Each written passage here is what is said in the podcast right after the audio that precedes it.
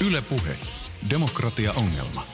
Toimittajina Kyösti Haagert ja Elina Kiiski-Kataja. Tämä ohjelma on demokratia-ongelma ja minä olen Kyösti Haagert. Tervetuloa mukaan seuraamaan keskustelua eriarvoisuuden vaikutuksesta demokratiaan. Vierenä vihreinen Maria Ohisalo sekä kokoomuksen kansanedustaja ja kansantaloustieteilijä Juhana Vartiainen. Mukana tietenkin demokratia- ja osallisuusasiantuntija Elina Kiiski-Kataja. Yle Puhe. Demokratia-ongelma. Elina, kerro meille, miksi eriarvoisuuteen liittyvät kysymykset ovat tärkeitä demokratian kannalta. No, yleisellä tasolla voidaan sanoa, että Suomi pärjää hyvin kansainvälisissä demokratiavertailuissa, eli täällä koetaan vahvaa luottamusta demokraattiseen järjestelmään. Mutta näyttää kuitenkin siltä, että Suomessa suurempia ongelmia tuleekin sen osallisuuden eriytymisestä. Eli tämä eriytyminen tarkoittaa sitä, että tutkimusten mukaan myös se, millainen toimeentulo ja millaiset tulot ihmisillä on, niin vaikuttaa siihen, että äänestääkö hän, osallistuuko poliittiseen vaikuttamiseen, kokeeko tämmöisen osallistumisen mielekkääksi. Ja näyttää myös siltä, että ne, joilla menee huonommin, joilla on vaikea taloudellinen asema, niin osallistuvat vähemmän. Tätä on tutkittu muun muassa vuoden 2015 eduskuntavaalitutkimuksessa. No tämä sitten tietysti merkitsee sitä, että jos ne, kenellä ei mene kauhean hyvin, eivät äänestä, eivät saa ääntään kuuluviin, niin myöskään heidän asiansa eivät välttämättä sitten nouse sen poliittisen päätöksenteon asialistalla kauhean korkealle. Et usein esimerkiksi puolueet mielellään sanoo, että he ajaa lapsiperheiden asiaa, koska lapsiperheet on usein aktiivisia äänestäjiä, käyvät ja pitävät ää, ääntä omista aiheistaan. Mutta entä sitten esimerkiksi asunnottomien asia, ja asunnottomat on esimerkiksi sellainen joukko, jossa ei välttämättä voimavaroja ole pistää eteenpäin asian puolesta puhuvia miehiä tai naisia. Eli sen takia demokratian kannalta on tärkeää kiinnittää huomiota eriarvoistumiseen yhteiskunnassa. No sitten jos katsotaan sitä eriarvoistumisen tasoa Suomessa, että missä siinä mennään, niin jälleen tässä Suomi ja muut Pohjoismaat pärjää paremmin kuin monet Euroopan maat tai esimerkiksi Yhdysvallat. Mutta silti eriarvoistumista ei voi ohittaa täälläkään, eli kyllä ne ongelmat näkyy myös meillä.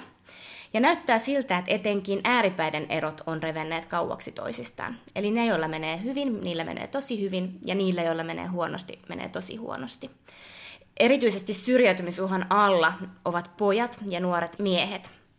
Eli peruskoulun käyneiden miesten työllisyysaste on ollut 90-luvulta lähtien vain 50 prosentin luokkaa.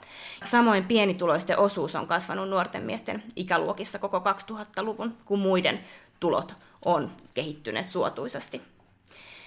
Sitten näyttää siltä, että myös vähemmän koulutetut maahanmuuttajat pääsee osallistumaan vähemmän. Pula voi olla myös ajasta, ystävistä, oppimismahdollisuuksista, eli tämän tyyppiset asiat vaikuttaa myös siihen, että työntyykö ihminen syrjään tämmöisestä poliittisesta vaikuttamisesta ja koskeeko häntä tämmöinen eriarvoistumiskehitys. Mutta koulutuksella näyttää olevan varsin suuri rooli Suomessa, että miten kenelläkin menee. Ja sen takia on aika huolestuttava trendi, että Suomessa on nyt ensimmäistä kertaa vuosikymmeniin koulutustaso on lähtenyt laskuun. Mutta siinä mielessä, että eriarvoistumisella näyttää olevan paljon vaikutuksia myös demokratiaan, niin hyvä tapa hoitaa demokratiajärjestelmänä onkin se, että pidettäisiin huolta siitä, että yhteiskunnassa vallitsee tasa-arvo ja yhtäläiset mahdollisuudet. Tosiaan demokratian suuri uhkakuva liittyykin siihen, että jos yhteiskunta eriarvoistuu merkittävästi, niin se saattaa tiputtaa suuren osan ihmisiä pois myös demokraattisesta vaikuttamisesta. Ylepuhe. Demokratia-ongelma. Studiossa ovat tänään keskustelemassa vihreiden puheenjohtajan sijainen Maria Ohisalo sekä kokoomuksen kansanedustaja Juhana Vartinen. Tervetuloa mukaan. Kiitos. Kiitos, kiitos. Keskimäärin joka kuudes nuori on työtön OECD-maissa. Suomi pärjää tähän nähden hiukan paremmin kuin keskiarvo, mutta tilanne on pahentumassa, koska suomalaisten nuorten koulutus laskee koko ajan, kun verrataan OECD-maiden kesken. Ja me tiedetään se, että samaan aikaan se, että Suomessa on yhä vähemmän työtä, johon ei tarvitse koulutusta. Miten sä Juhana näet tämän, miten tämän koulutustason laskun ja nuorisotyöttömyyden vaikutus on suomalaisen demokratian tilaan? Kyllä siitä on syytä olla huolissaan ja tota, koittaa sille jotain tehdä. Ja jos mä oon oikein ymmärtänyt, niin tota, köyhyystutkijat, ja Mariahan tässä tietää näistä kyllä varmaan enemmän kuin minä, niin köyhyystutkijat on vähän sitä mieltä, että tällaiset niin ongelmat ja ö, tota, huono onni ja ongelmallinen käytöskin kasautuu tietyille ihmisille. Suurilla, suurimmalla osalla suomalaista nuoristahan menee aika hienosti. Mutta eritoten kai on sitten enemmän nykyään sellaisia poikia, jotka ei viihdy koulussa ensinkään ja jotka ei sitten oikein pääse ei opintoihin eikä, eikä töihin käsiksi. Että siitä pitää ilman muuta olla huolissaan, mutta, mutta mä en, en ole oikein varma, että onko se tämmöinen yleinen eriarvoisuuden kysymys, koska muutenhan näillä, näillä eriarvoisuusmittareilla, joita me käytetään, niin ei Suomessa oikein ole tapahtunut mitään tuloerojen kasvua tai tota, Gini-kerroin on ollut 90-luvulta ennallaan. Et mä näen tämän juuri tällaisten tota, neet eritoten poikien ongelmana. Mahdatko Maria olla samaa mieltä siitä? Tähän väliin on siis sanottava, Gini-kerroin siis tällainen tulon jakautumisen tasa-arvomittari. Kyllä. Joo, mä käyn aika paljon luennoimassa erilaisille opiskelijaryhmille, ja järjestöille ja näin poispäin, siitä mitä köyhyys ylipäätään suomalaisyhteiskunnassa on. Ja siinä mä aloitan just tästä aina, että Suomi pärjää kansainvälisissä vertailuissa erittäin hyvin. Oli se mittari mikä tahansa, niin aika usein me ollaan maailman onnellisinta kansaa ja meillä on aika hyvä lukukirjoitustaito edelleen ja, ja on maailman parhaita maita olla äiti, esimerkiksi Suomi.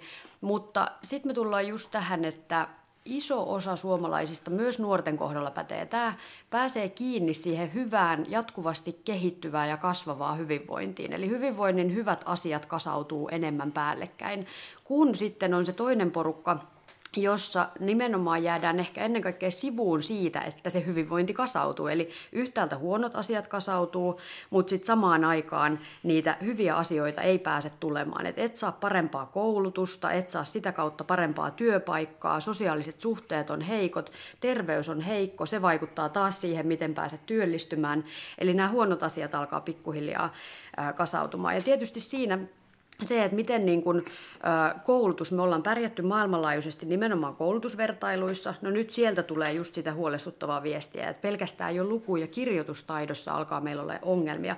Ja tässä nimenomaan minusta on tärkeää, että nostetaan tämä poikien asema, koska jos ei ole kielellisiä kykyjä sanoittaa omia tunteita, omaa elämää tässä maailmassa, joka jatkuvasti enemmän digitalisoituu, missä vaaditaan esiintymistaitoja, sosiaalisia taitoja, niin sä jäät tosi ulkoa ulkopuolelle. Sä jäät sekä työnhaussa että opinnoissa. Ja siinä tämä niin lukemisen ja kirjoittamisen vahvistaminen on ihan, ihan keskiössä, lähtien siis jo niin kuin varhaiskasvatusajoista ja siitä, että totta kai ideaalitilanne olisi se, että jokaiselle luettaisiin kotona jatkuvasti pienestä pitäen ja tulisi sellainen kulttuuri, jossa puhutaan ja keskustellaan ja luetaan paljon.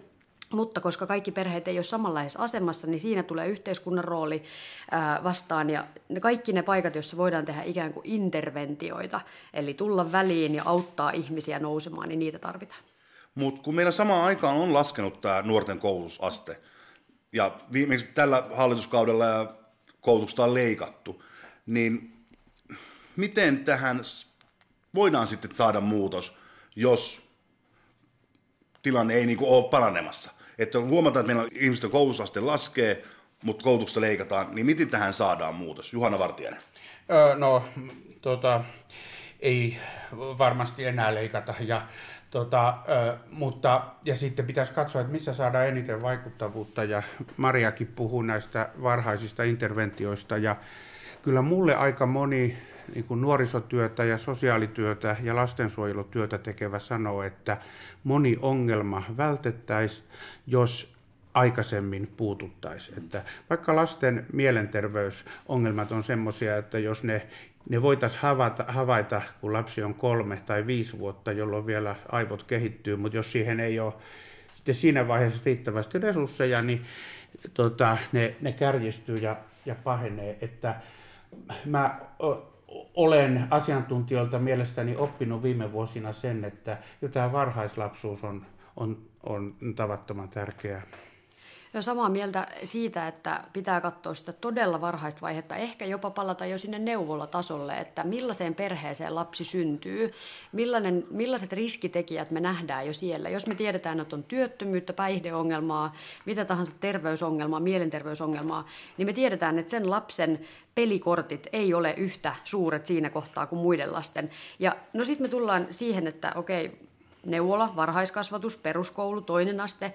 Totta kai kyse on siitä, että paljon me laitetaan resursseja. Että ihan jokainen puolue on sitä mieltä, että kyllä koulutukseen pitää panostaa. No sitten kun räjäytetään tämä heitto niin kuin palasiksi ja katsotaan, että kenelle, kuinka paljon ja koska annetaan, niin sitten tullaan niihin eroihin. Ja tässä esimerkkinä nyt nostan sen, että ammatillisen koulutuksen uudistamista ihan varmasti tarvitaan. Sitä hallitus on tehnyt.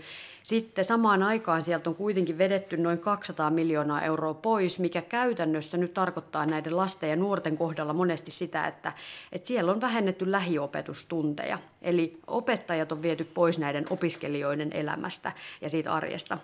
Ja se on huolestuttavaa, koska moni nimenomaan tarvitsisi siihen rinnalle ja vierelle sellaisen aikuisen, joka kuuntelisi hänen elämänsä niin kuin tarinaa ja olisi mukana kulkemassa siinä, että, että pärjätään. Ja samallahan esimerkiksi Helsingin kaupunki on kertonut siitä, että niillä on tällaisia alueita, missä ei ole ollenkaan sosiaalityöntekijöitä lastensuojelussa. Elina Kiiski-Kataja. Niin jäin pohtimaan ehkä just tätä mielenterveysongelmiin puuttumista varhaisessa vaiheessa koskien esimerkiksi koko perhettä tai lasta tai näin poispäin ja mitä sillä saataisiin aikaan, niin meillä on Suomessa kuitenkin edelleen aika sellainen kulttuuri, että mielenterveysavun piiriin on aika vaikea päästä. Että näettekö että tämä on esimerkiksi muuttumassa lähitulevaisuudessa, että mielenterveysongelmat olisi ikään kuin peruskauraa, jota hoidetaan tehokkaasti ja nopeasti? Ja varsinkin nuorten tila. Nuorten kohdalla. nimenomaan.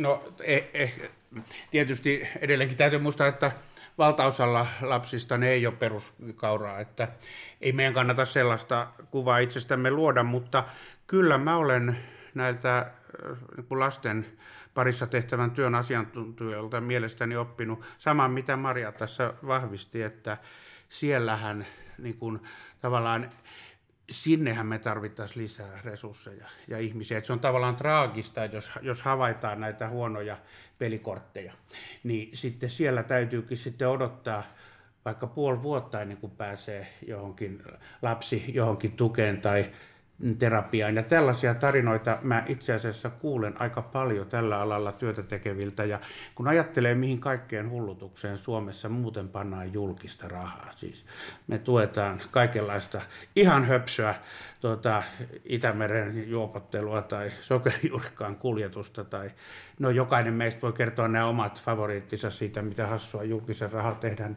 Musta se on traagista, että että meillä tämä, tätä puolta ei ole resurssoitu riittävästi. Ja mä toivon, että tässä tehdään uudenlaisia priorisointeja vielä. Joo, tässä keskustelussa esimerkiksi syrjäytyneistä nuorista on mun mielestä se ongelma, että me puhutaan syrjäytyneistä nuorista ja me ei puhuta niistä rakenteista, jotka syrjäyttää nuoria. Eli silloin nimenomaan tämä, että kun me tiedetään ennalta, että jotkut perheet on riskitilanteissa, jotkut lapset on riskiryhmissä ja jos me ei puututa niihin riskiryhmiin, silloin me voidaan sanoa, että tämä yhteiskunta itse asiassa aktiivisesti syrjäyttää jättämällä tekemättä asioita. Riskiryhmistä päästään siihen hyvin, että maahanmuuttajanuorethan työllistyy valtaväestöön kuuluvia nuoria heikommin. Miten yhteiskunta voisi konkreettisesti tukea paremmin maahanmuuttajanuorten työllistymistä? Maria Ohisalo. No esimerkiksi Itäkeskuksen peruskoulussa on tällainen toimiva Buddy School-toiminto, jossa nuoret keskenään tukee myös toisiaan siellä arjessa. Eli voidaan yhdessä tehdä läksyjä, jos on tilanne niin, että vaikka kotona vanhemmat ei lainkaan puhu suomen kieltä ja läksyt pitäisi kuitenkin lapsen kyetä tekemään sillä kielellä. Niin musta tässä on jo loistava esimerkki siitä, että konkreettisella satsauksella, tämä vaatii ehkä jonkun verran lisärahaa ää, siellä koulun arjessa, ylipäätään se, että onko meillä erilaisia iltapäiväkerhoja, joissa nuoret ja lapset voi päästä mukaan, jos vanhemmilla ei ole sitä mahdollisuutta tarjota tätä, niin kaikella tällaisella on vaikutus siihen, että nuori on enemmän läsnä, mukana, osallisena tässä yhteiskunnassa ja pääsee tätä kautta myös mahdollisesti kiinni töihin paremmin. Juhana Vartinen, olet vuonna 2013 ehdottanut yhdessä vihreiden Osmo Soininvaaran kanssa tällaista, että näille kouluttamattomille nuorille löytyisi ehkä töitä palkka-alen kautta. Miten se parantaisi sun mielestä syrjäytyneen nuoria pääsemään paremmin osaksi suomalaista kansalaisyhteiskuntaa? Kyllähän se voisi hyvinkin sen tehdä. Toi palkka-ale on vähän semmoinen, tota, populistisen politiikan slogani, mutta me voitaisiin kuitenkin vähän katsoa germaanisiin maihin, joissa nuoret pääsee kun oppisopimustoimintaan koko lailla vapain ehdoin. Että jos Saksassa ja Sveitsissä ja Itävallassa matkustelee, niin voi huomata jonkun sellaisen nuoren, hän, tai voi olla vaikka Down-syndroomainen tota, ihminen tai huonon kielitaidon maahanmuuttaja, niin hän voi siellä sitten olla tota, kahvilassa tai verstaassa tai tota, kiinteistöhommissa. Ja joskus olen esimerkiksi lentokentällä jututtanut Saksassa nuorta, joka siinä keitteli kahveja ja kyselin hänen työoloistaan. He aloittaa hyvin pienellä palkalla, mutta he pääsevät kuitenkin sitten pikkuhiljaa mukaan työelämään. Ja meillä kuitenkin, kun on aika tiukka tämä työehtosäätely, niin se kynnys tällaiselle toiminnalle on nostettu hyvin korkeaksi. Että tota, eihän nämä, niin kuin, ei meillä mitään yhtä ainoata hopealuotia on näiden asioiden ratkaisemiseen, mutta kyllä mun mielestä niin kuin vapaammin sovittavat työehdot nuorten ja maahanmuuttajien ja sen vuoksi tietysti kaikkien oppisopimustoiminnassa, niin kyllä meidän siinä kannattaisi katsoa, mitä germaanisissa maissa on saatu aikaan.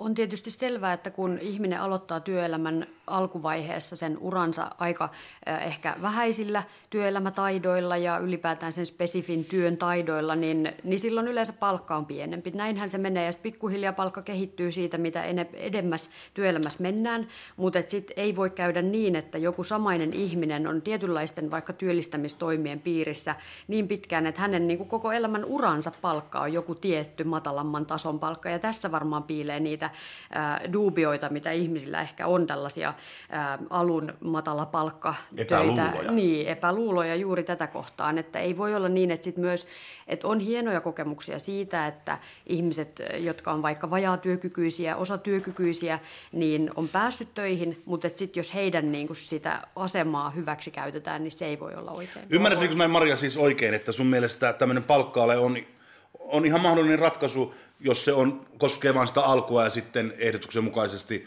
pääsisi niin kuin normaalipalkalle? En mä suoraan lähde ehkä tähän palkkaalle keskusteluun. Mä etsisin Mutta mä, muita... mä kysyn sitä. Niin, no mä en nyt ensinnäkään niin kuin ihan tarkalleen muista kaiken sen teidän ehdotuksen sisältöä, niin sen takia en kommentoi sitä tässä. Eikä meillä mitään että... ehdotusta edes ole, mutta mä vaan viittasin tähän, että miten Saksassa toimitaan, että kun tullaan oppisopimustoimintaan, niin siinä aluksi voidaan olla vaikka 500 euron palkalla ja sitten se nousee niin kohti niitä normaalia työehtosopimuspalkkoja. Ja muistanpa myös sen, että kun oltiin työelämävaliokunnan kanssa Berliinissä, silloin kun oli tämä, tämä niin valtava pakolaisvuosi, niin kyllä ne oppisopimustoiminnan järjestäjät oli aika optimistisia ihan näiden lähi tulevien todella kouluttamattomien nuorten poikien suhteen, sillä poikiahan ne pitkälti oli. Ja he sanoivat, että että opettakaa heille vähän saksaa. Kyllä me heistä tehdään putkimiehiä ja sähkömiehiä ja, ja näin sen pitäisi mun mielestä toimia. Että ei, mä toivon Maria, että ei heti aloitettaisi näillä ei, varauksilla. Ei, ei, ei mutta mä oon myös samaa mieltä siitä, että ihan jokaisen taidot pitäisi tulla käyttöön tässä yhteiskunnassa. Nyt meillä on tilanteita, joissa paikoin ei ihmisten kannata edes lähteä ottaa työtä vastaan, koska joku sosiaaliturvaetuus on ehkä korkeampi kuin sitten se joku pieni palkka. Että totta kai tässä keskustellaan koko ajan niistä työn kannustimista, köyhyydestä ja siitä, että miten köyhyyttä torjutaan yhtä aikaa. Elina Kataja. Niin, jäin miettimään sitä, että paljon on tietysti puhuttu myös siitä, että sellaiset alat on katoamassa Suomessa, missä tämmöistä niin kuin matalasti koulutettua työvoimaa tarvitaan. Mitä mieltä te olette tästä, miten te näette tämän työn tulevaisuuden tämän suhteen? No meillä ei oikeastaan ole, on näyttöä siitä. Se on enemmän puhetta kuin todellisuutta ainakin tähän mennessä. Ja kuitenkin tilastojen valossa todellisuus on se, että niissä maissa, joissa työmarkkinat on meitä vapaammat ja joissa niitä on reformoitu, niin työllisyys on nyt korkeammalla kuin koskaan, ja se nousee jatkuvasti, niin kuin Ruotsissa ja Saksassa, että tuota, ei meillä kyllä vielä ole tuollaisesta merkkejä. Ilman muuta me halutaan tietysti semmoiseen maailmaan, jossa elinikäisen oppimisen kautta voidaan jatkuvasti parantaa omia, omaa osaamista, mutta tähän mennessä toi on enemmän hokema kuin todellisuutta. Kolme vuotta sitten julkaistun nuorisotutkimusseuran Nuoret luukulla tutkimuksessa todettiin, että palvelut eivät kohtaa niiden nuorten tarpeita, joilla on alentunut toimintakyky ja jotka eivät näin ollen ole työ- tai opiskelukykyisiä. Juhana Vartiainen, millaisia konkreettisia keinoja me tarvitaan? No luulenpa, että, että tässä taas pitäisi muistaa näiden niin kuin niiden nuorten erityistarpeet, joilla on huonot kortit, niin kuin Maria tässä viisaasti sanoi. Ja ainakin yksi asia, jonka myös sosiaalityöntekijöiltä oppii, on, että tällaisille nuorille olisi valtava hyvä, että siinä tukitoiminnassa olisi jatkuvuutta, että olisi joku sellainen sosiaali joku tota, työntekijä, jonka kanssa voisi olla monta vuotta ja muodostaa luottamuksellisen suhteen ja tota, niin, että nuorta autetaan eteenpäin. Kun tässä meidän asiantuntijavetoisessa yhteiskunnassa nämä on kaikki niin pirstoutuneet, nämä, että siellä sitten nuori saattaa, saattaa tavata niin kuin päihdeihmisen ja poliisin ja sosiaalihoitajan ja psykologin ja psykoterapeutin ja fysioterapeutin ja perheterapeutin ja tota, kaikki ne osaa tavallaan asiansa tosi hyvin.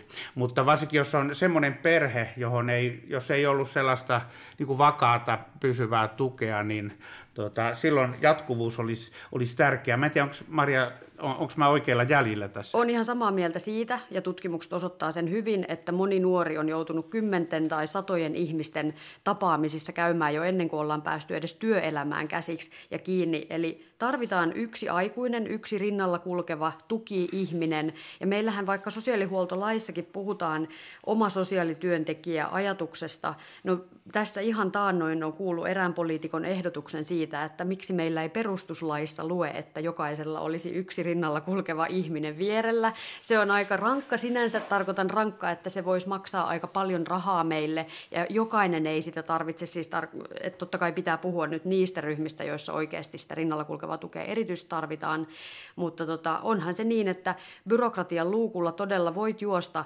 ää, täyttämässä lappua ja saamassa apua ja ehkä saamassa aika usein myös niitä vinkkejä, että ei meiltä saa apua, mene tuonne, sieltä saa apua, että yhden luukun palvelupisteet ja periaatteet on kyllä lähinnä juhlapuheita ennemminkin kuin käytäntöä. Elina, miten se summaisit tätä äsken käytyä keskustelua? No tosiaan kyllä tässä oli semmoinen yhteisymmärrys, että meillä on onneksi iso osa ää, nuorista, jotka pääsee kiinni siihen hyvään ja hyvinvointiin ja niihin hyviin kierteisiin.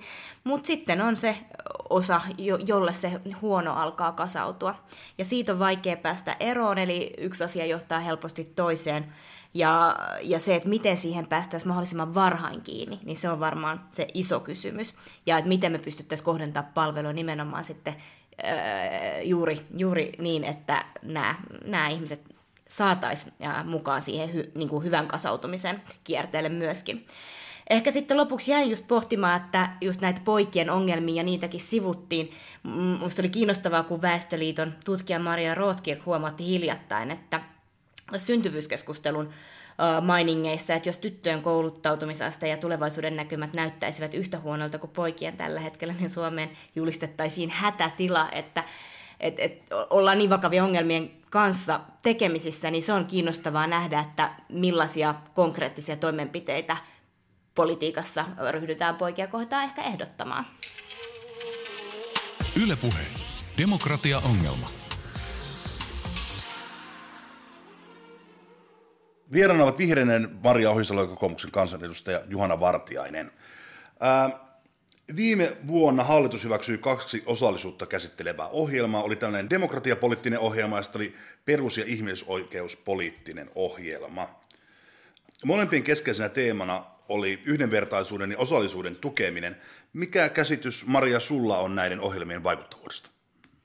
Ohjelmatyö on tosi tärkeää ja se seuraava askel on tietysti se, että mihin konkretiaan me lähdetään. Meillä on hyvin näyttöä tutkimusten kautta siitä, että pelkästään vanhempien tulotasolla ja koulutustasolla on ihan valtava merkitys siihen, miten esimerkiksi heidän lapset äänestää. Ja tässä tullaan taas siihen kysymykseen, että, että jollain tavalla niin kuin ne ryhmät, jotka kaikista eniten politiikassa tarvitsisi ääntä, niin he ei tule edes äänestäneiksi ja he jäävät täysin ulkopuolelle. Ja tämä liittyy kaikki jatkuvasti siihen osallisuuskeskusteluun, eriarvoisuuskeskusteluun, että et, et kuinka päästään mukaan siihen hyvään kehitykseen, niin demokratiaköyhyys kulkee käsikkäin. Juona Vartijainen.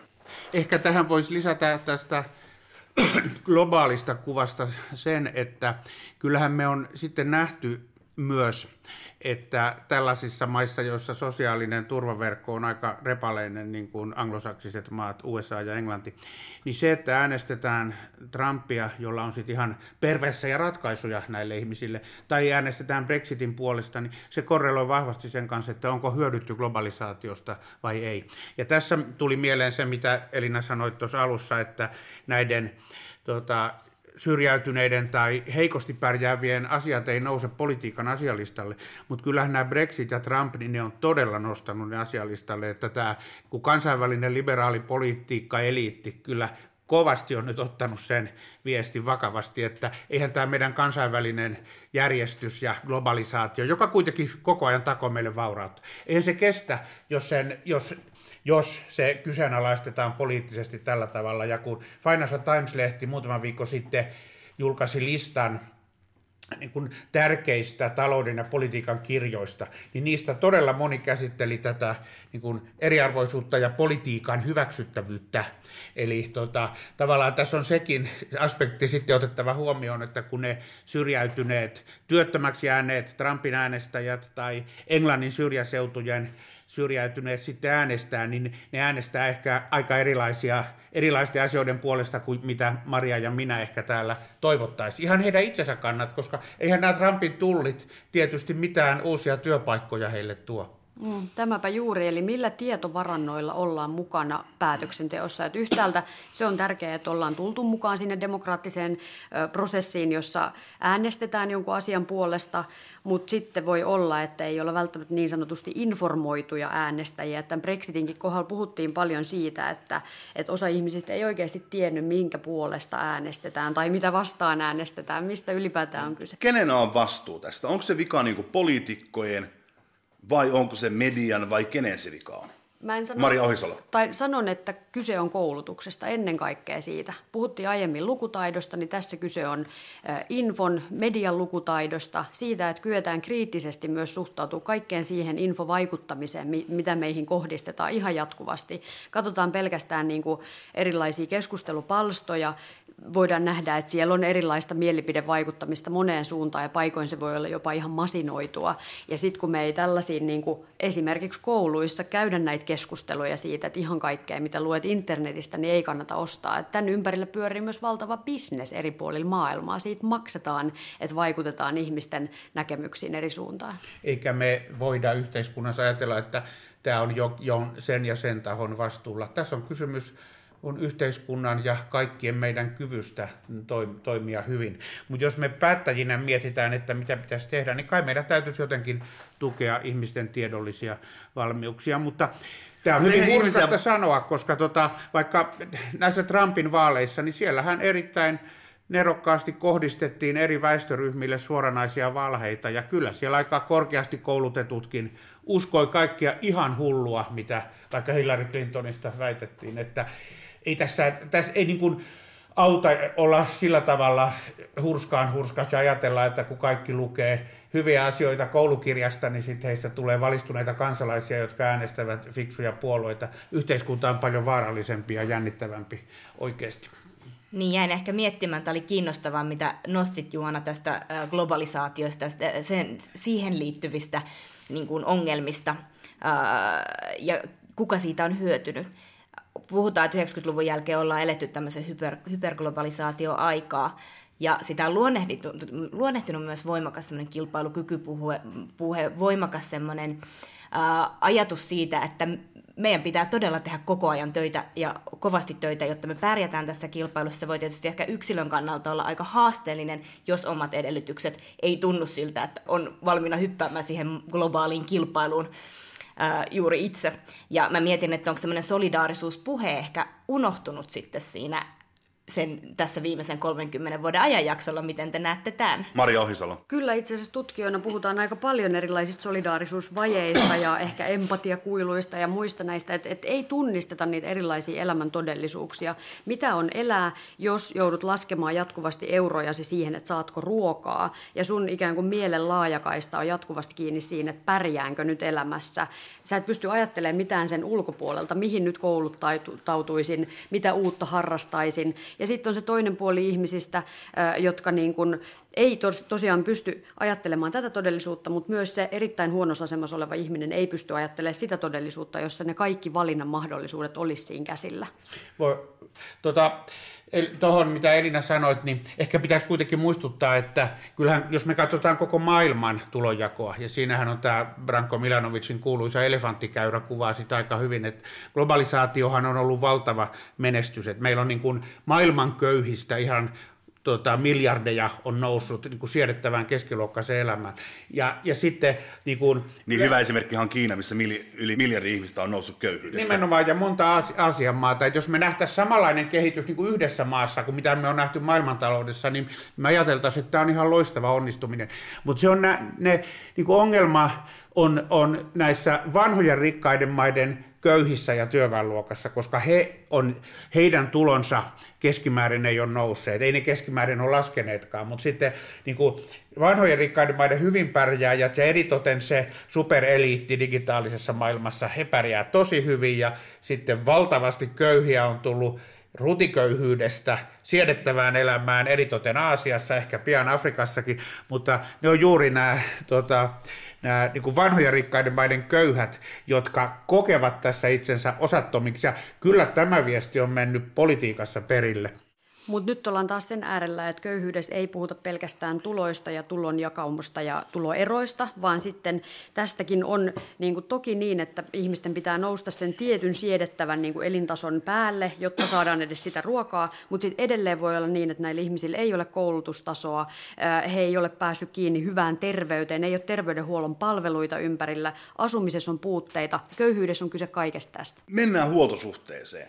Juhana, selitä meille nopeasti, mitä tarkoittaa huoltosuhde?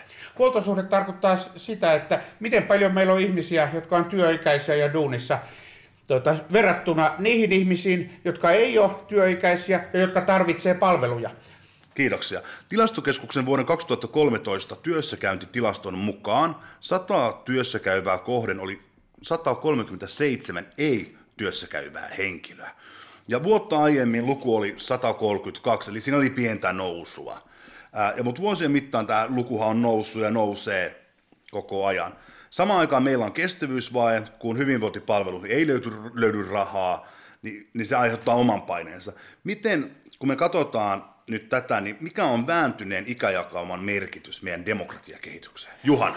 Se tulee välillisesti juuri niin kuin sä kuvasit, siis se kestävyysvaje johtuu tästä huoltosuhteen muutoksesta. Se ei ole se lisäilmiö, vaan se johtuu suoraan siitä. Ja tuota, sen demokratian kannalta se aiheuttaa seuraavan ongelman. Joka vuosi julkistalous heikkenee, vaikka mitään uusia etuus päätöksiä ei tehtäisi.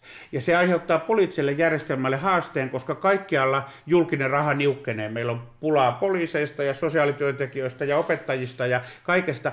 Ja kansalaiset kokee tämän tällaisena kurjistavana, että miksi ollaan nykyään tällaisia, miksi ei enää niin kuin haluta hyvää ihmisille. Mutta kun huoltosuhde heikkenee, niin se menee automaattisesti tähän suuntaan. Me ei olla niin kuin poliitikkoina yhtään kovasydämisempiä kuin ennen, mutta silti meidän on pakko joka vuosi säästää. Tässä on mielestäni se haaste demokratialle. Maria Ohisalo. Ja sitten kysytään, että mitä ratkaisuja tälle on, niin maahanmuuttokysymys on totta kai ihan selkeä. Mitä enemmän meillä on mahdollisuus saada tänne esimerkiksi työikäistä väestöä, jotka tekee töitä, maksaa veroja, sitä enemmän sitä rahoittajapohjaa on. Ja sitten totta kai iso keskustelu siitä, että mikä meidän syntyvyyden taso on. Tässä palataan niihin nuoriin, jotka itse asiassa tutkitusti nyt nähdään, että nuorten käytössä olevien tulojen kehitys on heikentynyt. Nuoret ostaa vähemmän asuntoja kuin aikaisemmin. Miten tämä vaikuttaa demokratiaan? Tämä vaikuttaa nyt sitä kautta siis syntyvyyteen, että jos et nuoret, nuorena pääse kiinni töihin, opintoihin, et varmaan ala äh, hankkimaan perhettä. Sitten meillä ei ole kohta niitä veronmaksajia täällä tarpeeksi. Ja sitten kohta ollaan nimenomaan tämä, mitä Juhana sanot, että, että sitten jatkuvasti poliitikko on siinä tilanteessa, että täytyy niin kuin leikata ja supistaa ja sitten me ollaan ehkä tulossa luonneeksi enemmän ja enemmän niitä ihmisiä, jotka jää ulkopuolelle eikä pääse äänestämään. Juhana Vartijainen. vielä lisätä sen, joka mun mielestä on tämän ikääntymisen epäsuora vaikutus demokratiaan, joka on niin kuin valtava ja se on, menee seuraavan mekanismin kautta. Se paras keino tämän huoltosuhteen muutoksen tota, hoitamiseen on työllisyysasteen nostaminen. Silloinhan me saadaan enemmän niitä, jotka tuo julkistalouteen suhteessa niihin, jotka sieltä vie. Ja, mutta ne toimet, joilla me nostetaan työllisyysastetta, eli meidän täytyy kiristää työttömyysturvaa ja patistaa ihmisiä enemmän töihin ja lopettaa tällaisia vuorotteluvapaan kaltaisia kivoja järjestelyjä ja kutsua tänne enemmän, rohkaista tänne ulkomailta ihmisiä. Ne on kaikki sellaisia, jotka on tämän vanhan niin työväenluokan ja demariäänestäjien näkökulmasta kuin petos ja väärään suuntaan. Ja silloin ne nostaa mun käsittääkseni juuri näiden nationalisti populistipuolueiden kannatusta, että tota, vaikka kun Saksassa tehtiin sinänsä loistavat Hartz-reformit, joilla nostettiin työllisyysastetta, niin demarien kannatus putosi pysyvästi 10 prosenttiyksikköä ja sitten nousee näitä äärioikeistopuolueita. Samalla tavalla Tanskassa ne monet tämän, tämän niin kuin Tanskan persujen, eli tämän Tanskan kansanpuolueen äänestäjistä, on entisiä työväenpuolueiden äänestäjiä, jotka on pettynyt tähän politiikkaan. Ja tämä on niin, musta Mutta niin... jos katsoo myöskin Tanskan demaripuoluetta, niin ei sitäkään nyt ihan varsinaisiksi pohjoismaiseksi demaripuolueeksikaan tunnista. No ei enää, ja hehän flirttailee tämän Tanskan kansanpuolueen kanssa, mutta tässä on se mun mielestä se, mä sanon suoraan, että mulla ei ole tähän niin kuin mitään valmista ratkaisua, mutta sellainen politiikka, jolla me niin kun onnistutaan ratkaisemaan tätä huoltosuhteen heikkouden ongelmaa, niin se onkin semmoinen politiikka, joka toisaalta vie kannatusta näille kansallismielisille populisteille. Et siellä on niin suo siellä, vetelä täällä. Joko meillä on talous epätasapainossa tai politiikka epätasapainossa. Tätä asiaa mä itse asiassa mietin lähes joka, joka päivä ja yö. Ja meillä on tässä paljon yhteistä löydettävää tosi monien puolueiden kanssa siitä, että miten me uudistetaan koko meidän niin kuin sosiaaliturvajärjestelmää, jotta se kannustaa siihen, että työtä kannattaa aina ottaa vastaan. Ja tästä päästäänkin puhumaan perustulosta. Me tiedetään niin kuin se, että eriarvoistuminen on selkeästi demokratiaa vaetta tuottava mekanismi, ja siihen puuttuminen on tärkeää, mutta vaikeaa. Mikäli talous kasvaa ilman, että se luo työpaikkoja, niin se johtaa siihen, että meidän länsimaiden on mietittävä uudella tavalla, miten me järjestetään meidän yhteiskunta ja meidän palvelut. Tästä keskusteltiin äsken. Mutta on ajateltu, että perustulo voisi olla tulevaisuudessa uusi versio pohjoismaisesta universalismista. Näet sä, Maria, että perustulon avulla voitaisiin välillisesti vaikuttaa myös demokratian laatuun? Mä ajattelen, että perustulo on sellainen ratkaisu, josta siinähän ei suoraan palkita työn tekemisestä, vaan sillä kannustetaan työn tekemiseen. Se on niin kuin perustulon suurin ajatus. Ja silloin, kun ihmisille annetaan enemmän vapausasteita määritellä omaa elämäänsä ja etsiä omaa paikkaansa työmarkkinoilla, niin mä uskon, että tämä vapauttaa ihmisiä enemmän löytämään, löytämään sen omimman tapansa toimia olla osallinen. Ja kyllä varmasti kannustaa myös erilaiseen osallisuuteen niin kuin demokratiassa laajasti, että on se sitten järjestöosallisuutta, mitä tahansa. Juhana. Joo, siis äh, tota, meidän sosiaaliturvassa on valtavasti niin byrokratialoukkuja ja ihmiset ei oikein tiedä, mitä heidän tuloilleen tapahtuu, jos he ottaa työkeikan. Ja, mutta silti mun mielestä tämä julkistalouden matematiikka osoittaa sen, että jos me halutaan sellainen perustulo, joka ei niin kuin romahduta julkistaloutta ja joka toisaalta tarjoaa niin kuin siedettävän perustuslain takaaman tota, minimitulotason, niin silloin sen ehtona pitää kuitenkin olla se, että ollaan työmarkkinoiden käytettävissä. Eli sellaiseen maailmaan meillä ei ole julkistaloudellisesti varaa, että kaikki saa niin kuin, riittävän hyvän perustulon ja sitten saa itse päättää, tekeekö ne työtä vai ei. Et kyllä se käytännössä tulee olemaan aina ehto Pohjoismaissa, tai niin kuin sosiaaliturvan ehtona tulee olemaan se, että täytyy jollain tavalla olla työmarkkinoiden käytettävissä. Elina Kiskataja. Suomihan on herättänyt paljon kiinnostusta sillä, että on tehty täällä tämä perustulokokeilu. Onko teille välittynyt siitä millaisia kokemuksia? Se, mikä on, niin kuin, mitä on myöskin sanottu sitä perustulokokeilusta, on se, että siinähän on, että se on tehty tieteellisesti oikein. Siihen tarvittaisiin paljon enemmän ihmisiä mukaan. Nyt siinä on ollut 2000 pitkäaikaistyötöntä. Meillä pitäisi olla sellainen kokeilu, missä olisi vähintään sanotaan 10 000 ihmistä hyvin erilaisissa elämäntilanteissa. Siellä olisi yrittäjää, siellä olisi opiskelijaa, siellä olisi kotona lasta hoitavia ihmisiä. Sitten me katsottaisiin niitä kannustinvaikutuksia, mitä tämä tuottaa erilaisille ihmisryhmille. Sellaista toivottavasti tuleva hallituksen ohjelmaan. Tuohon Toisaalta sitten, Maria, on niin, että nämä ongelmat on valtavia. Meillä niin kuin ihan turhaan ihmisiä syrjäytyy joka vuosi. Eli mä alan olla vähän sitä mieltä, että tässä pitäisi jo niin kuin ryhtyä reformoimaan, eikä enää pidä hukata monta vuotta kokeiluja. Kokeillaan sillä, näillä simulointimalleilla, joita meillä on, ja reformoidaan sosiaaliturva. Mutta onko teille välittynyt näitä kokemuksia siitä? Miten ihmiset, jotka ovat olleet mukana tässä perustulokokeilussa, niin mitä sieltä on tullut No jotkut, ilmi? tietysti jotkut on sitä julkisuudessa kertonut, mutta Tota, ja ulkomailtahan kohdistuu valtava kiinnostus tähän. Monet ulkomailla muuten luulee, että meillä on jo perustulo koska kaikille, koska meillä on kuitenkin sitten aika korkeatasoinen toimeentulotuki, joka vaan sitten on niin kuin huonoin mahdollinen työnteon kannustinten kannalta, mutta tässä pitää sillä tavalla ymmärtää tämä asetelma, että nyt kun tämä kokeilu loppuu vuoden vaihteessa, niin sen jälkeen tutkijat tulevat sitten arvioimaan sitä, että mitä se osoitti näiden ihmisten käyttäytymisestä. Eli se, mitä nyt sitten välittyy ja mediassa joku perustulokokeilussa mukana oleva kertoo, niin sillä ei oikeastaan tässä ole informaatioarvoa.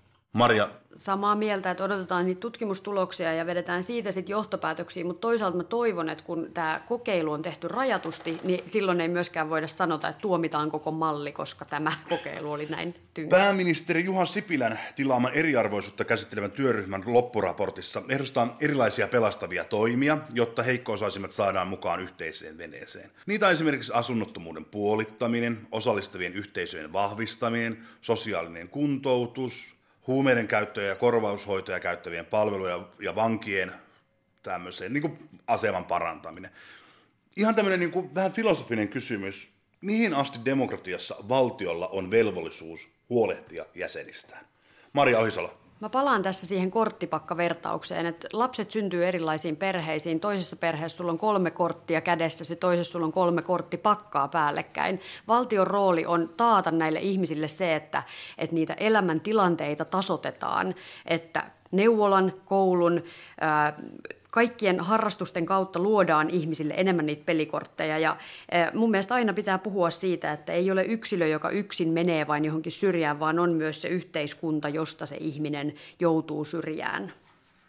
Juhana Vartijainen. Joo, no se valtion velvollisuus, sehän on kun klassinen poliittisen filosofian kysymys, ja varmaan eri maissa on tässä suhteessa erinäisiä, erilaisia asenneilmastoja, mutta itsekin ajattelen kyllä niin, että tähän suomalaiseen ja pohjoismaiseen yhteiskuntafilosofiaan kuuluu se, että me koitetaan mahdollisimman pitkälle tasata niitä, siis niitä, korttipak- niitä niin kuin elämänkorttien eroja.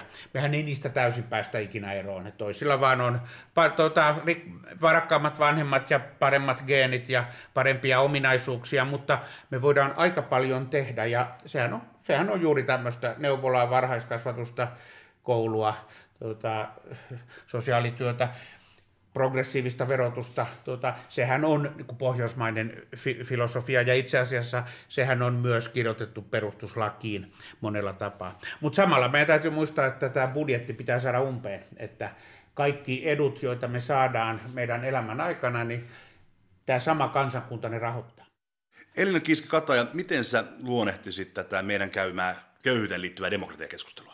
Tästäkin huomaa, että se köyhyys on hirvittävän moninainen ilmiö ja ollaan hypitty siellä globalisaation, globalisaatiokeskusteluissa, kuka siitä globalisaatiosta hyötyy, miten se näkyy tämänhetkisessä politiikassa eri maissa.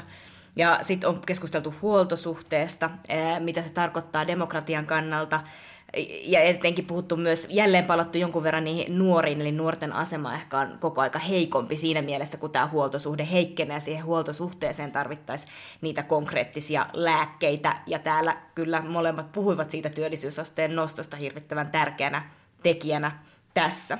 Ja sitten oli kiinnostavaa tämä perustulokeskustelu, koska siihen tietysti liittyy aika paljon vaikeita kysymyksiä, poliittisia intohimoja, ja onhan se kiinnostavaa, että se on jonkunlainen utopia, ja sitten sitä kuitenkin on kokeiltu, ja ihan vakavasti käydään tätä keskustelua. Ylepuhe. Demokratia-ongelma. Vieraana vihreiden Maria Ohisalo ja kokoomuksen Juhana Vartijainen.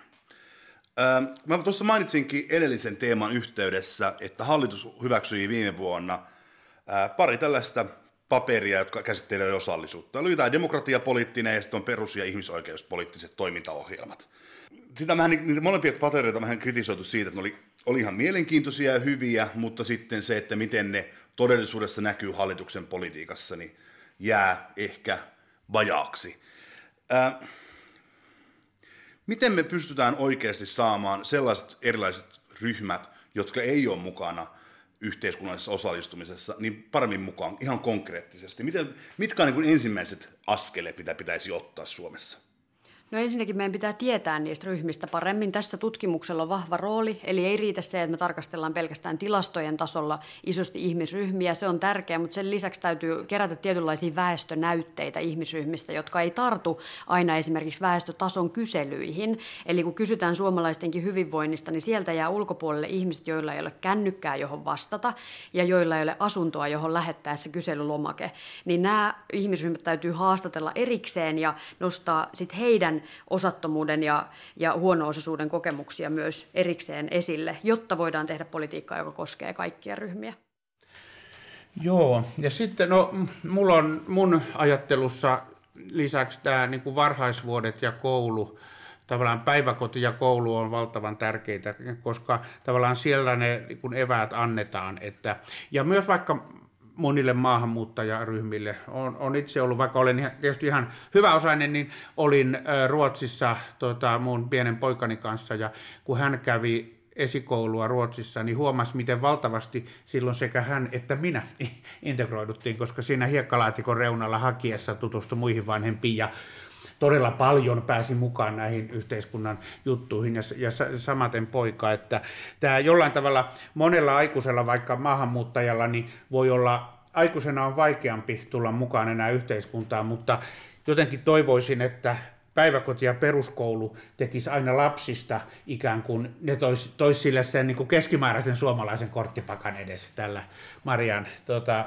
ää, tätä Marian sanaa käyttääkseni. Pakolaisten ja maahanmuuttajien kotiuttamistyötä on kritisoitu laajasti. On, sitä on kritisoinut niin nämä vastustajat kuin sitten ihmiset, jotka vaatis, toivoo sitä, että ihmisiä kotoutettaisiin vielä paremmin. Tuossa mainitsitkin Juhana just äsken, että päiväkodin ja koulun rooli on merkittävä tota, kotiuttamistyössä, mutta miten me saataisiin nämä aikuiset ihmiset, jotka on muuttanut Suomeen, jotka ei ole niin kuin esimerkiksi koulun kanssa tekemisissä niin suoraan, ja erityisesti naiset, niin miten me saataisiin heidät mukaan paremmin täällä uudessa kotimaassa kokemaan osallisuutta? Mm, no, tota, vaikeahan sitä on niin poliitikkona ruvetaan antamaan ihmisille ohjeita. Koska siitä, ei sinne että... ovellekaan voi tulla läpi. Ei, mutta mä toivoisin, ja mulla on niin kuin aika tullut tässä viime vuosina luottamusta sellaiseen työhön, jota vaikka Martat tai urheiluseurat tekee, jotka, niin kuin, tai kirkko, jotka niin kuin, koettaa saada ihmisiä mukaan ja joiden lähtökohtana on sellainen universaali ihmisyys, että, että kaikki ovat tervetulleita. Ja sitten kyllä mä nyt niin kuin, pikkusen kuitenkin kri, niin kuin kriittisen sormen nostasin siinä, että onhan meillä yhdet maailman säädellyimmistä työmarkkinoista.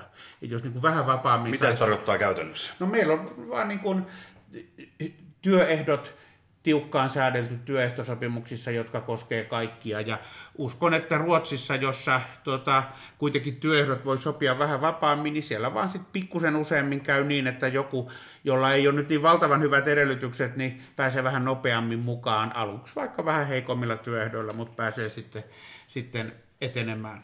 Että Mä, nämä olisi näitä mun reseptejä, niin kansalaisjärjestöt, varhaiskasvatus, päiväkodit, koulut ja joustavammat työmarkkinat. Maria Ohisalo. Kyllä monet näistä keinoista allekirjoitan ja lähtien vaikka sieltä neuvolasta. Nythän jo tehdään kotikäyntejä moniin koteihin, joihin on tulossa pieni vauva. Ja mitä enemmän saadaan tätäkin astetta nostettua, että oikeasti päästään sekä keskustelemaan perheen kanssa, että, että niin kuin katsoa sitä koko perheen tilannetta, sitä enemmän voidaan hyvissä ajoin jo päästä nostamaan ihmisiä mukaan. Ja mehän ollaan tässä oikeasti taas globaalin kysymyksen äärellä. Ilmastonmuutos tulee ajamaan yhä useamman ihmisen taas pois kodeistaan. Ja se tarkoittaa, että myös Suomessa meidän täytyy olla enemmän valmis siihen, että tänne on helppo tulla työmarkkinoille mukaan, on helppo päästä koulutukseen.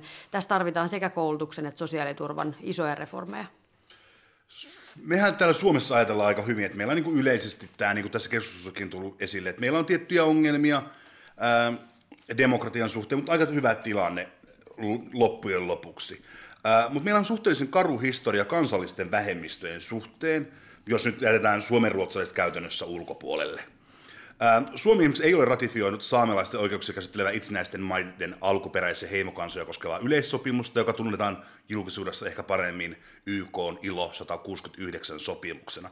Suomi on myös esimerkiksi pakkosterilisoinut erilaisia vähemmistöjä, esimerkiksi romaaneja, kuuroja, ja vieläkin pakkosterilisoidaan esimerkiksi niin transsukupuolisia. Suomi ei ole maksanut korvauksia eikä pyytänyt virallisesti anteeksi esimerkiksi saamelaisten tai romanien kohtelua. Miten, me niinku, miten te niinku näette, miten Suomi on onnistunut mielestänne erilaisten vähemmistöjen, esimerkiksi kansallisten vähemmistöjen suhteen demokratia- ja osallisuustyössä? Maria Ohisalo. No ei olla mitenkään täysin onnistuttu, eli tämä, iso, tämä ILO 169 sopimushan oli jo viime hallituskaudella, oli hallitusohjelmassakin, nyt ei taida olla tämän hallituksen ohjelmassa ehkä lainkaan. pitäisi ottaa todella seuraavaan translaki ja ylipäätään ihmisen niin kuin itsemääräämisoikeuden vahvistaminen siinä olisi entistä tärkeämpiä. Ruotsihan on tosiaan siinäkin toiminut jo paljon aktiivisemmin. Meidän kannattaa katseet kohdistaa myös sinne niin, Ruotsiin. Ruotsihan on pyytänyt anteeksi myös näiltä transsukupuolisilta, jotka on pakkosterilisoinut ja maksanut heille korvauksia. Suomessahan anteeksi pyyntöä vierastetaan, koska samalla kun pyydetään anteeksi, tarkoittaa se käytännössä myös sitä, että rahahanat pitäisi aueta. Joo, ja rahahanathan on tämmöisen huolto, heikkenevän huoltosuhteen aikana, niin ne on tiukalla ja sille ei voi mitään, mutta eikö kuitenkin ole niin, että se ehkä pikkuhiljaa mennään pikkuhiljaa parempaan suuntaan, mutta mä oon sen kanssa, mitä Maria sanoi, mä oon tässä ihan samaa mieltä, niin kuin translaki, oikeus aborttiin, kaikki tällaiset niin kuin pitäisi ankkuroida vahvemmin lainsäädäntöön kuin mitä ne tällä hetkellä on. Mutta Suomi on ollut konservatiivinen maa. Tämä on niin kuin jo omana elinaikana on kuitenkin tapahtunut aika suuri muutos. Suomehan, niin kuin esimerkiksi monet perus- ja ihmisoikeusasiantuntijat on kommentoinut sitä, että Suomessa on tällä hetkellä vallalla vähän tämmöinen ihmisoikeus- ja perusoikeusvastainen mielipideilmasto. Miltä tämä teidän mielestä kuulostaa, että viime hallituksia on kritisoitu vahvasti siitä, että ne ei ole kunnioittaneet perus- ja ihmisoikeuksia? Maria? No ehkä tällä hallituskaudella on tullut tietysti vastaan vaikka se, että ylipäätään perustuslakia vastaan on paikoin ehkä vähän hyökätty, että, että nyt perustuslaki meillä rajoittaa tätä ja tuota, vaikka se nimenomaan on turvaamassa meidän ihan jokaisen perus, perusoikeuksia, ihmisoikeuksia, niin se on minusta vähän huolestuttava kehitys ja siinä tietysti kannattaa vahvasti kuunnella perustuslakiasiantuntijoita myös.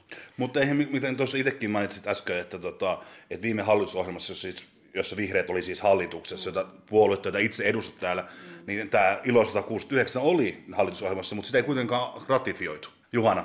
No tota, mä en oikein tunnista sitä, että ihmisoikeuksia ha- haastettaisiin. Mutta peru- mä luulen, että näihin perustuslakikeskusteluihin joudutaan väistämättä juuri tämän samaisen huoltosuhteen vuoksi, koska me ei mitenkään vältetä, voida välttää sitä keskustelua, että mitkä on ihmisen taloudelliset oikeudet ja velvollisuudet, kun tämä julkinen kun kassa niukkenee, ko- niukkenee koko ajan. Ja siinä mä olen niin kuin itsekin herättänyt niitä kysymyksiä, että täytyy myös sitten, samalla kun meillä on taloudelliset oikeudet, yksilöinä sosiaaliturvaan, niin meidän täytyy määritellä niin sellainen velvollisuus, että ollaan työmarkkinoiden käytettävissä. Mutta Eli tota, Kiiski Kataja. Anteeksi, sano vaan Juhana joo, Mutta näissä niin kuin, sellaisissa ihmisoikeuksissa, jotka ei maksa mitään, niin en mä, mä en, tota, vois, en mä usko, että Marian ja mun ajattelun välillä on mitään, mitään eroa. Elina. Niin ehkä pohdin sitä, että ollaanko jollakin tavalla äh, tilanteessa, jossa olisi syytä niin kuin, ihan pohtia enemmänkin niin kuin demokratian peruskiviä, perusajatuksia. Mä en tiedä, kuinka paljon poliitikoilla siinä niin kuin päivittäisen politiikan tiimelyksessä on mahdollista aina silloin tällöin ihan niin kuin kat- reflektoida ja katsoa kaukaa sitä, miten, miten tällä hetkellä jotkut demokratian peruspilarit toteutuu. Musta vaikuttaa aika usein siltä, että me ollaan hirveän perustyytyväisiä suomalaiseen demokratiaan, mutta sitten me ei olla kauhean kriittisiä eikä valmiita pohtimaan, että toteutuuko jotkut asiat meillä hirveän hyvin, vaan me otetaan hirveän itsestään selvänä. Sen voisi ehkä sanoa nyt, kun, anteeksi, kun mä olen ollut nyt politiikassa kolme ja puoli vuotta ja, ja ihan uutena, niin tota, Tuo kysymys on sillä tavalla hyvä, että... Aikaisemmin työelämä oli hirveän kaukana. No ja se oli kuitenkin, mä olin virkamies mm. ja tutkija, mutta, mutta tuo kysymys on sillä tavalla hyvä, että siinä se politiikan tiimellys on sellaista, että jos haluaa jotain oikeasti saada läpi, niin siihen pitää todella sitten vähän niin kuin apinan raivolla mennä. Ja silloin ei ennätä aina tuota, miettiä tätä isoa kuviota, mutta kyllä politiikassa oleminen opettaa sen, että tämä tota, niin kuin demokratian tehtävä on todella niin kuin tuoda kaikkien ryhmien arvot arvot kuuluviin. Ja tässä suhteessa kuitenkin kyllä eduskunta on jollain tavalla aika semmoinen riemukas, niin kuin riemukkaan eri puranen karnevaali, että siellä todella tota, me tullaan ihan eri ympäristöistä ja arvomaailmoista, ja siellä täytyy vain valiokunnissa jotenkin sitten kestää toisiamme. Että kyllä tämä aika hieno homma on myös demokratia. Maria Ohisalo. Toki myös eduskuntaan tullaan usein paremmasta koulutustaustasta, paremmasta palkkatasosta, siellä on enemmistö miehiä, iäkkäämpiä, eli siellä ei myöskään näy meidän koko suomalaisen yhteiskunnan hyvinvointivaltio ja demokratian laaja kirjo. Ja jokaiselle kansanedustajalle soisi kyllä alkuun ihmisoikeus, perusoikeus, koulutuksen myös siitä, että missä sitten ihmisillä menee huonosti, vaikka oma elämä olisikin aika hyvä. Ehkä siinä herättäisi myös. Siellä muuten kyllä, kyllä meitä valistetaan näistä perusoikeuksista, kun eduskuntakausi alkaa. Elina Kiiski ja miten sä tiivistäisit sitä käytyä keskustelua?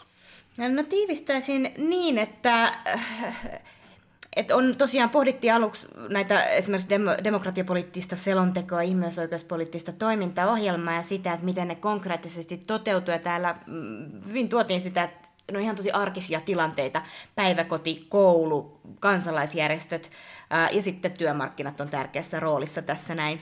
Mutta tota, siltikin mun mielestä täällä oli aika vahva yhteis, yhteisymmärrys siitä, että kyllä täällä voitaisiin hirveän paljon paremmin vielä näiden perus, perusoikeuksien saralla onnistua, etenkin näissä vähemmistöjen oikeuksissa ja niiden toteutumisessa, niin ei olla kyllä oltu ihan mallioppilaita.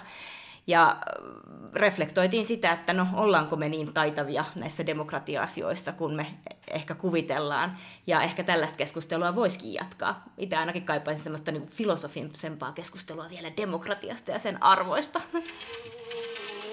Ylepuhe. Demokratia-ongelma.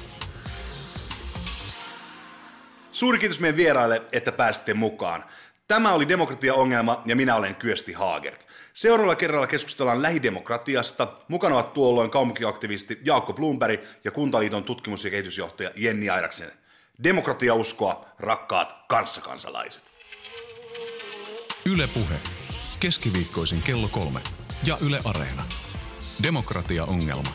Toimittajina Kyösti Haagert ja Elina Kiiski-Kataja.